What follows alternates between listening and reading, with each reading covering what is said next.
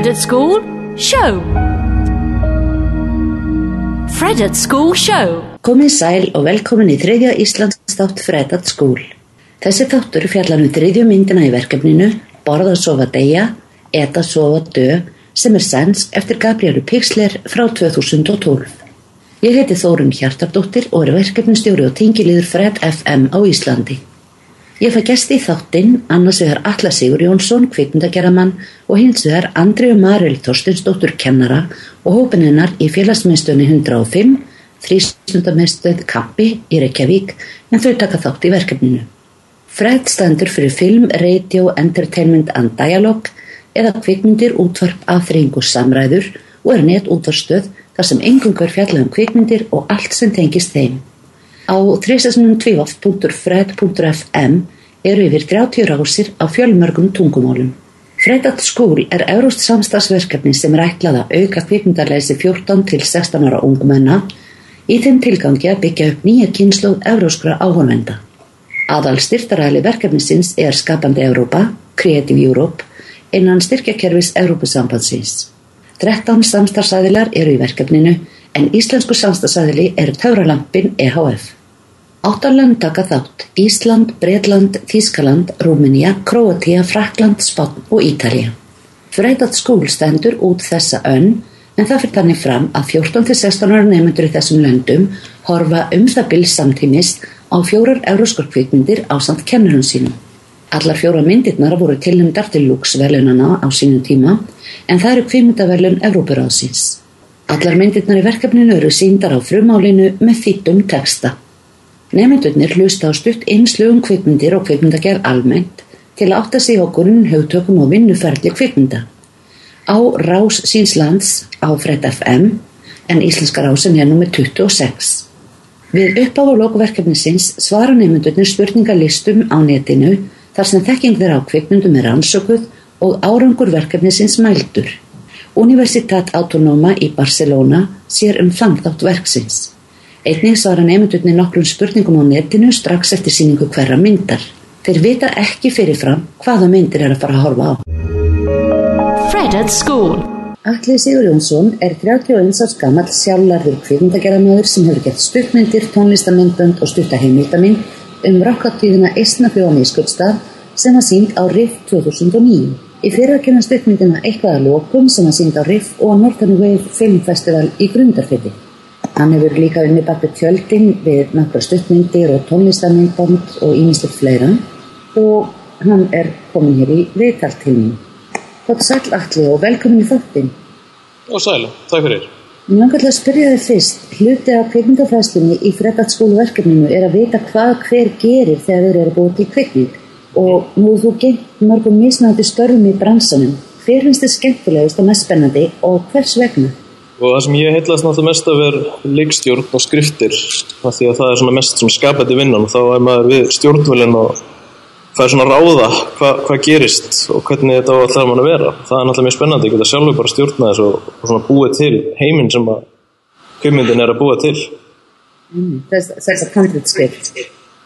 Já, handritskrift og svo líka leikstjórn, veist, og vera settinu og, og láta hlutina gerast. En svo finnst mér líka mjög gaman að klippa, sko, því að þá sko það getur náttúrulega verið svolítið stressandi að vera setti maður það kannski klára einhverja sena á okkurni tíma. En þetta er miklu mjög bara afslappandi klippiðarbygginu því að það er hefur meiri tíma og svo líka er endalessur möguleikar. Þetta gera svo margt í klippiðarbygginu enda alltaf öruvi sem maður ætlaði þessu eitthvað Það gera margar ólíkar útgæður og sömu myndinni. Nákvæmlega. Hvað ertu helst að gera þessa dagana? Sko ég hef verið að vinna í Bíóparadís svolítið undanferði, ég var að vinna fyrir Stockfish hátíðina, ég hef að skipla ekki hana Já. Svo er ég að vinna í barnagkvæmyndáttíð í kjölfæraði því, skipulætningu og því líka. Og núna er ég að framleiða európska kvæmyndáttíð, sérst, európska kvæmyndáttíð í alla hringin sem er hringfæra landið.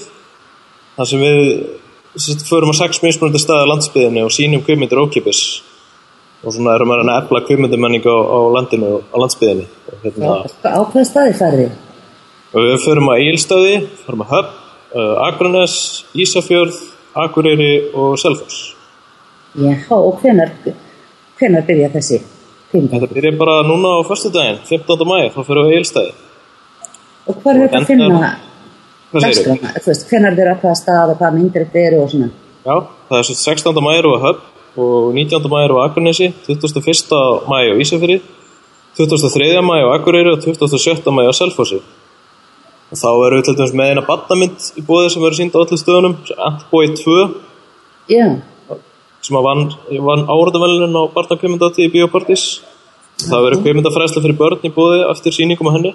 Og svo verðum við ymsum skemmtilega myndir, við íslenska myndir, Rossi Oss, Paris Norðursins og finnsku myndir af The Grub sem er vinsalasta mynd finna í Finnlandi allra tíma. Já, og Frank og Calvary og, og The Punk Syndrome finnsku punkaruna sem eru núna í Eurovision aha. Ná já, þetta eru svona myndina sem er alltaf myndir. Er á alla sýningar? hm, Já, það er ókipið sinna alltaf syngur Er, er eitthvað af myndunum, er, er eitthvað þessum myndir sem er bannað yngra en 16 eða 14? Já, einhverjar allavega, allavega ein held ég, hann að Calvary heitir hún. En Þetta eru svona flest myndir sem að börna allavega unglingar ætti að geta og notið. Já, við hlustum að nú er vonandi eitthvað af eitthvað krökkum með verkefni að hlusta og þau eru 14 til 16 ára. Já Þá áttu þau að njóta að þetta punk syndrome til dæmis verður fullkomið fyrir þann aldur Já, frábært. Ég segi mér, hvað hérna, að því að ég er að tala við út í tengstum við verkefnið, Fredat skúl, hvernig heldur þú að sé best að vekja áhuga ungs fólks á kvikmyndagerð, kvikmyndum alveg? Ég held að sé bara, ég að tekist, fara út í kvipmynd að gera sko, bara vekja þetta glöði hvað þetta er bara rosalega gaman. Veist, þetta maður kannski verður ekkit endilega ríkur á þessu, en veist, þetta er bara svo, veist, þegar ég allan vera að setja, þá líður mér ekkit eins og ég sé að vinna. Þetta er bara rosalega gaman og ég get ekki ímyndið með skemmtilegri vinnu. Bara eins og að leika sér. Já, þetta er svona, maður er svo, það er svona stundum eins og, bara eins og maður sé eitthvað að leika sér. Maður er að gera alls konar fárulega hluti og fá borga fyrir það. Sprengja bíla og, og veit ekki hvað sko. Að Ég held að sé bara líka bara að þetta er svo gaman, maður er bara að búa til hann nýjan heim, þetta er bara rosalega skapandi, maður, veist, og þetta er, maður skilur eitthvað eftir sig, veist, fólk, bíómynd lifir bara heil lengi eftir og maður getur sagt örgum ártöðum setna, ég kom að þessari mynd, Uh þannig að maður er að skilja eitthvað eftir sig. En hvernig, hérna, hvernig byrjaði þú? Hvernig? Já, ég Já. bara hef alltaf verið svona kvimundar nörd og að kallast, bara hótt mikið á bíómyndir sem ég var lítill og heitlaðist af þessum heimi og einhvern veginn bara, þú veist, ég fór að gera stuppmyndi þrjá runglingur Já, Svo er- bara með vídeokamri. Bara Með, með svona vídeokamri bara. Já, ég var bara með einhver svona litla videokameru sem fóröldur mínur áttu þegar ég var, þú veist, 12 ára gamall eða eitthvað og svo Mhm. setna mér keitti maður sér eigin kameru og, og, og það er hafa þróast í gegnum tíðan alltaf, mjög þró, hröð þróun í, í þessu undan fyrir 20 ára en miklu auðvöldar að gera, gera stuppmyndir í dag en gamla dag En miklu aðgengilega fyrir, fyrir Já. Þú veist, þá er þetta þetta bara á tölvu og það er fór þetta ókipis og kamerur, það er þetta að taka myndir og síma sem líka við, sko. Þannig að Þetta er alltaf verið miklu auðveldur og, og, og ódýrara og Já. minna vesinu þetta var gamla dag. ég var að spá í eitt að því krakkarnir í verkefninu þau horfðu síðasta myndina Eta sofa dö ef þú séð það mynd og ef þú hefur séð hana, Já. hvern fannst þér hún? Já, ég sá hana hérna á riffur nokkur ára, ég man nú kannski ekki eftir henni í smáatriðum, en mér finnst þetta svolítið mögnum mynd. Þetta var svona sænskur social realismi sem var Já. samt ekki ómikið, þú veist, ekki ómikið drama, hún var alveg, hún var að segja eitthvað, þú veist, hún hefði eitthvað að segja, en var samt líka skemmtileg. Mér finnst hún svona, það var eitthvað eðlilegt við hana, hún var svona laus við alltaf tilgjörð, myndi ég segja. Já, einmitt, það er spennandi að vita hvað krakkunum finnst sko. en er eitthvað sem þið langar til að bæta við að lókum? Bara, bara lengi lifið kvimundalistin. Þakka Já. kærlega fyrir allir og gangið vel og góða skemmtun í ringferðinni. Takk fyrir. Bless, bless. Fred at School Show. Eitt tilgangur verkefnisins er að þjálfa ungmenni í nótkun útvarp sem samskiptamiðils. Eftir síningu hverjar myndar búa nefndur hver skóla sem tekur þátt í verkefninu til sinn eigin útvarstátt þar sér taka saman niðurstuð sínar á álit eftir samræður í hópnum með kennaranum. Flesti skólarnir búa einnig til stuttan útvarstátt á ensku þar sem farðir yfir það helsta. Íslensku skólarnir sem horfðu á borða að sofa deyja eru átta. Östurbæjarskóli Reykjavík, fimm nefnendur og kennari þeirra Einar Þór Karlsson, Breiðholtskóli í Reykjavík, fimm nefnendur og kennari þeirra Hafsteinn Vilhelmsson, félagsmiðstöðun 105, Kampur frístundamiðstöð Reykjavík, tveir nefnendur og kennari þeirra Andrea Marel Þorstensdóttir, grunnskólin á Hólmavík, Strandabyggð, sex nefnendur og kennari þeirra Kristjana Eistensdóttir, Laugalækjarskóli Reykjavík, sex nefnendur og kennari þeirra Lísrud Klörudóttir, Naustaskóli á Akureyri, tólneimindur og kennari þeirra, Magnús Jón Magnússon, Njarðvíkurskóli Reykjanesbyggð, 22 neimendur og kennari þeirra, Guðmundur Yngvar Jónsson, Kjarnarskóli Reykjavík, 14 neimendur og kennari þeirra, Þórir Andri Karlsson. Fimm þessara skóla hafa þegar lokið við þætti sína, henni leggja loka hand á sína þætti fljóklega. Alla þætti skólana verður hægt að hlusta á og nálgast í hlaðvarpi Fred FM rás 26 en einnig verður hægt að finna þá á rásinni Fred Education. Við þökkum nefndunum og kennurum þeirra kærlega fyrir þáttökuna. Um hvað fjallar borða sofa degja? Við skulum heyra nefndunum að lýsa því með eigin orðum. Myndin fjallar um fólk sem vinur lágleinastöður við Svíþjóð. Fólki virðist hamingju og næjusamt. Þegar Asja missi vinnuna neyðist hún til þess að finna nýra á til að fá pening. Rasja er aðalpersonan og er af austur-evróskum uppruna. Pappi hennar hefur greinilega flutt með Rasja sem barn til Svíþjóðar því sænskan hennar er bísna góð. Hún vinnur í verksmiðju sem pakkar græmmiti fyrir verslanir. Hún hefur unnið í þessari verksmiðju síðan hún var 16 ára gömur. Þegar fyrirtækið lendir í fjárhagsvandræðum neyðist það til þess að segja upp starfsmennum og hún er einn þeirra sem sagt eru. Samband feðginina er náið og verið skott. Það er þó ekki án vandamála því þegar pappi hennar meiðist og getur lítið unnið finnur hann fyrir minnumáttakjönd gagvart dóttur sinni. Þegar Asja fær vinnu við að selja slökkutæki þarf hún að hafa bílpróf og hún segir ekki vinnuveitanda sínum satt og segist hafa bílpróf. Hún fær síðan vini sína til þess að kenna sér á bíl sem er náttúrulega kól ólöglegt í Svíþu og í flestum löndum. En þegar hún var tilbúin hún var tilbúin til að brjóta lögin til þess að fá vinnu og það segir ímislegt um hugar ástand hennar og neyðina sem hún uppliði. Eðlilega komst vinnuveitandin hennar að þessu og rak hana. Uppbúr því ákveður hún að flytja til Malbö í vonum að finna betra líf. Þessi mynd fjallar um Rasha sem lifir með veikbur, veikburða fadir sínum í litlum bæi Svíþjóð. Fadir Rasha er ekki vinnuhæfur en fer samt í vinnuferð til Norex með félögu sínum. Rasha vann fyrir heimilinu en var sagt upp vegna pólitískra ástæðum. Hún byrjar að leita að vinnu og það gengur ekki allt of vel en á endanum finnur hún vinnu sem hún fær reynslu saming. En síðan kemst forstjórin að því að hún hefur ekki dögurskiptinni og starfið félur í sér að keira um bæinn og aðtuga eldvarnarkerfi hjá fólki. Síðan líkur hún vindinni þannig að hún þarf að fara til Malmö að vinna.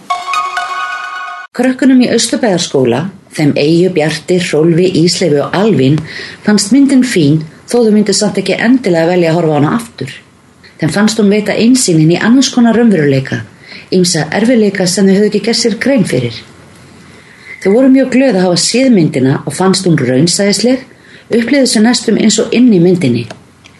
Krökkunum bar saman um að aðaleikonan stæði sér mjög vel og leikarinn sér legg pappan tólkaði sérlega vel vannlíðanina á sársökan yfir að geta ekki síðan fyrir fjölskyldunum vegna veikinda sinna. Þau höfðu orðað því að myndatakkan væri stundum eins og svona handheld kamera sem almennt virkar ekki mjög professional en jók á trúveruleika þessara myndar.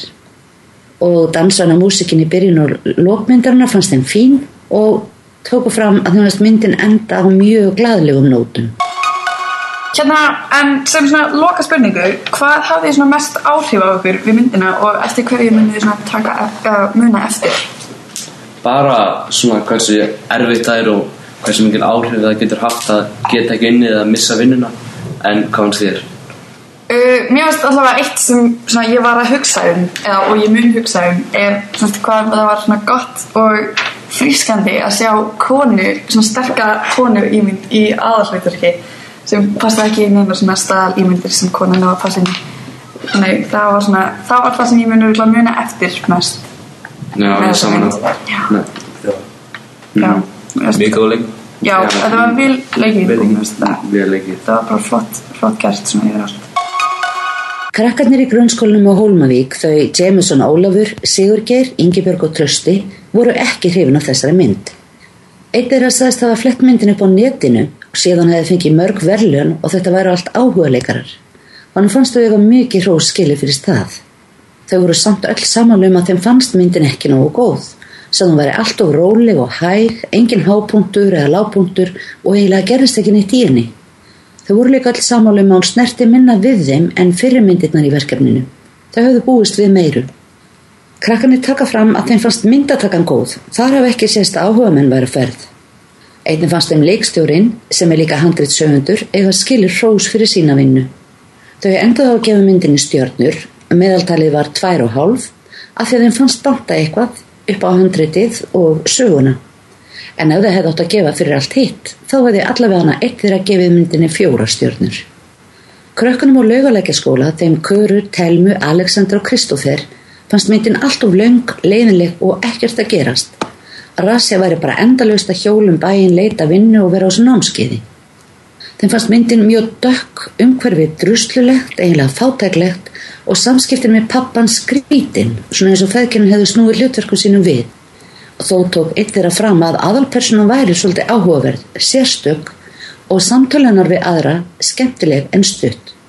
Þeim fannst kvikmyndatakan fín, dökk en ekkert ofdökk og hljóðsetningin ykkar góð að blandaðist svona vel inn í allt og misátt stilt sem greinlega veri gert með vilja. Í naustaskóla á Akureyri tóku þátt Una, Anna, Emilia, Aron, Silvia, Signi, Alli, Patrikur, Mikael, Ugla, Elvar og Senna. Þeim varst þetta góð mynd og þó þau myndu kannski ekki að horfa á hana aftur, saðist þau trúa því að það væri öllum holdt að horfa á svona myndir. Þeim fannst eh, flestar aukapersonar hverfa í frammyndu sögunar og fannst pappin hafa alið rössi vel upp og þau hugsaðu mjög vel hvort um annað. Vanlega hans eftir hann vektist í bakin og gæti ekki unni lengur hefði sérst besti því þegar hann öskrar helvitis útlendingur á annan manns sem er líka innflytandi og kerinastu í óvart á dóttur hans. Eitt sagði að það mætti sjá margt á meðli línan í þessari mynd þó að tegndist ekki söguþræðinum sérstaklega. Það sem krökkunum í nýstu skóla fannst merkilegast var að klæðnaður, ytri aðstæður og talsmátti fólksins í kringu rössju var yfirleitt svona gráleitt og, gráleitt og kuldalegt.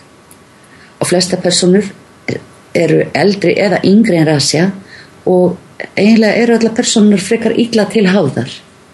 Þau sögðu þar eins og tilgangurinn hafi verið að sína mismunandi samfélagslega uppbyggingu í kringum rössju og þetta þorp sem hann bjó í og þau tók líka fram að þó það hafi kannski ekki verið ætlunin fannst krökkunum veðrið vera líka lýsandi í persónsköpuninni. Myndnin var líklega tekin upp á síðustu dögum hausts eða á mildari vetramánuðum því að þessi grái litur var sínilegur í gegnum alla myndina.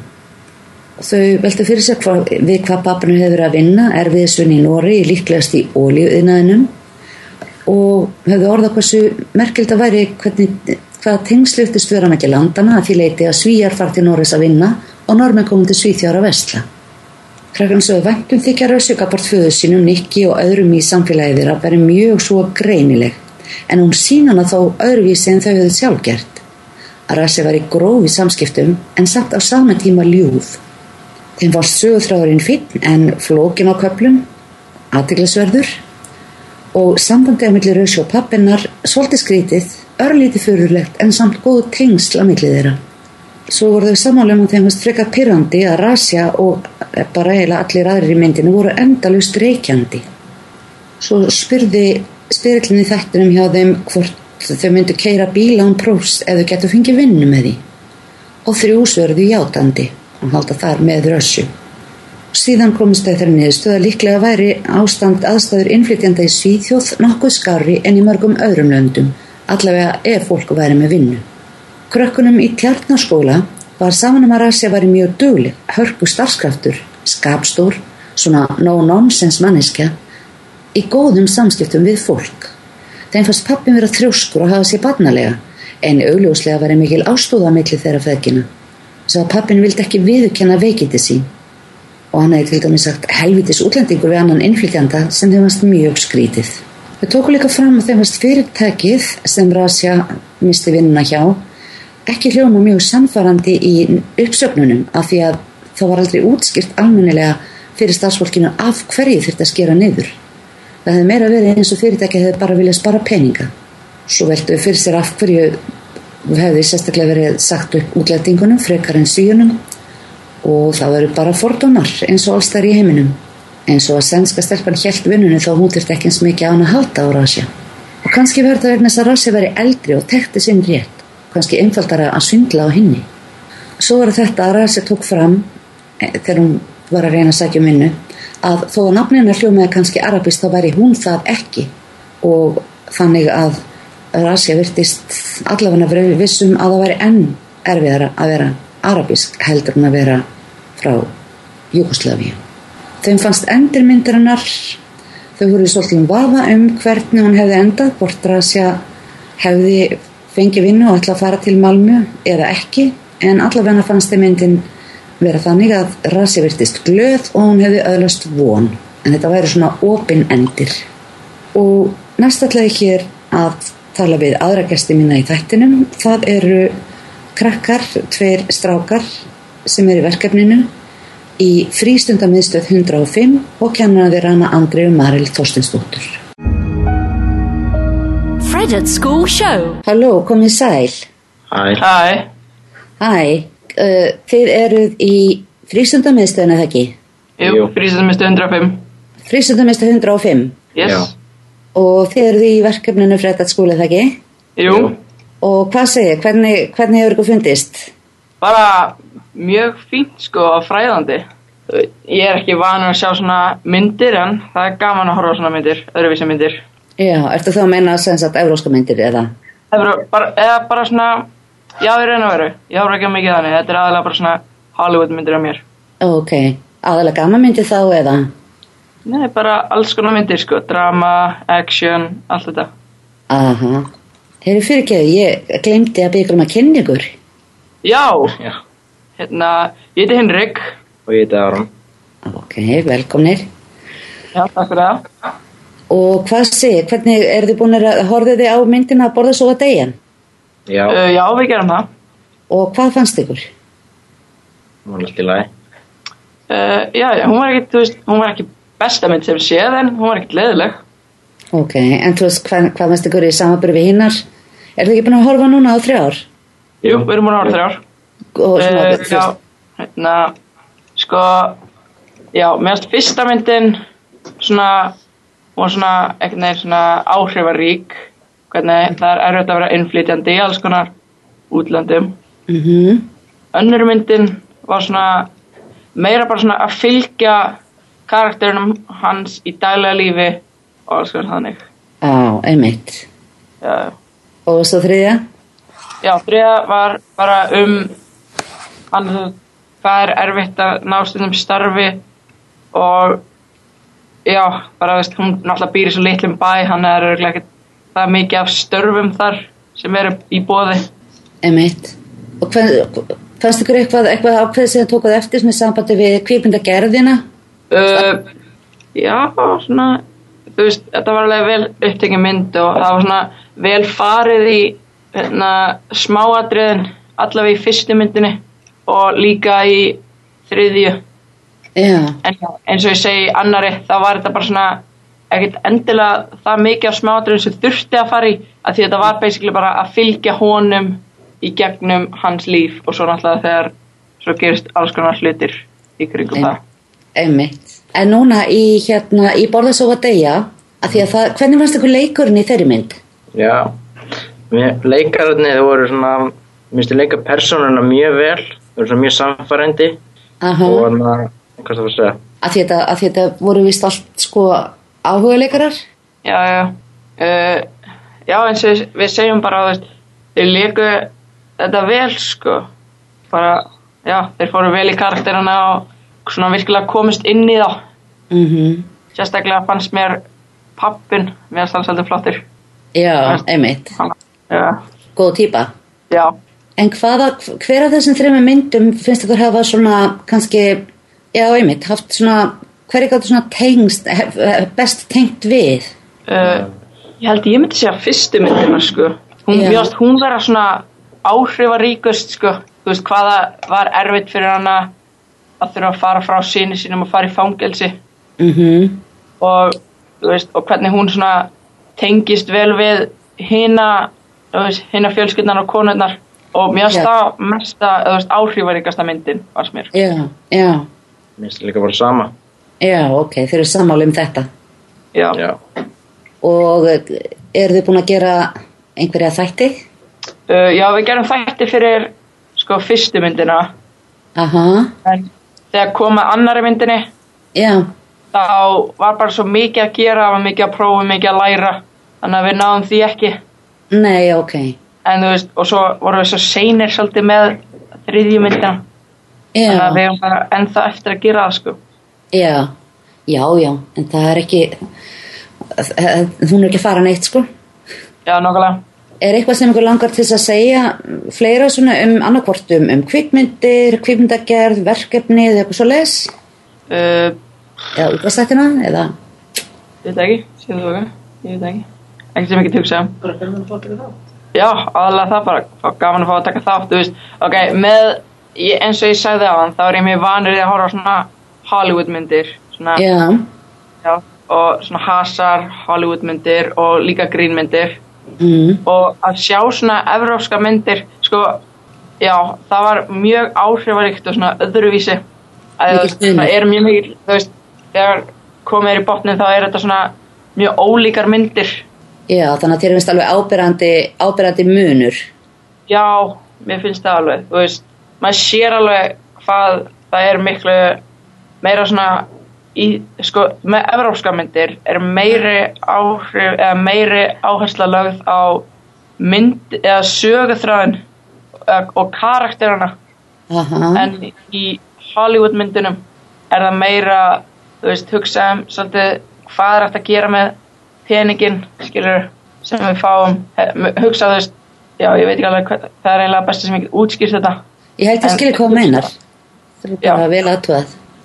Og Andrea, Já, hefur þú eitthvað, einhverju sérstöku við að bæta? um, mér finnst bara skemmtilegt að fá að taka þátt af því að, hérna, e, já, bara að fá mögulegan á því að geta verið með. Ég veit þetta eru mikið af grunnskólum sem að eru að gera þetta og, og það náttúrulega er kannski aðeins öðruvísi þegar þeir eru ekki skikkaðir í á- ákveðna kennslustund og þar reynum að sinna þessu. Heldur, er þetta algjörlega þeirra frítíma og eftir skóla er sem þeir koma til okkar? Einmitt, af því að þetta er frísenda miðstöð. Það er mjög, mjög gaman að þið voru með.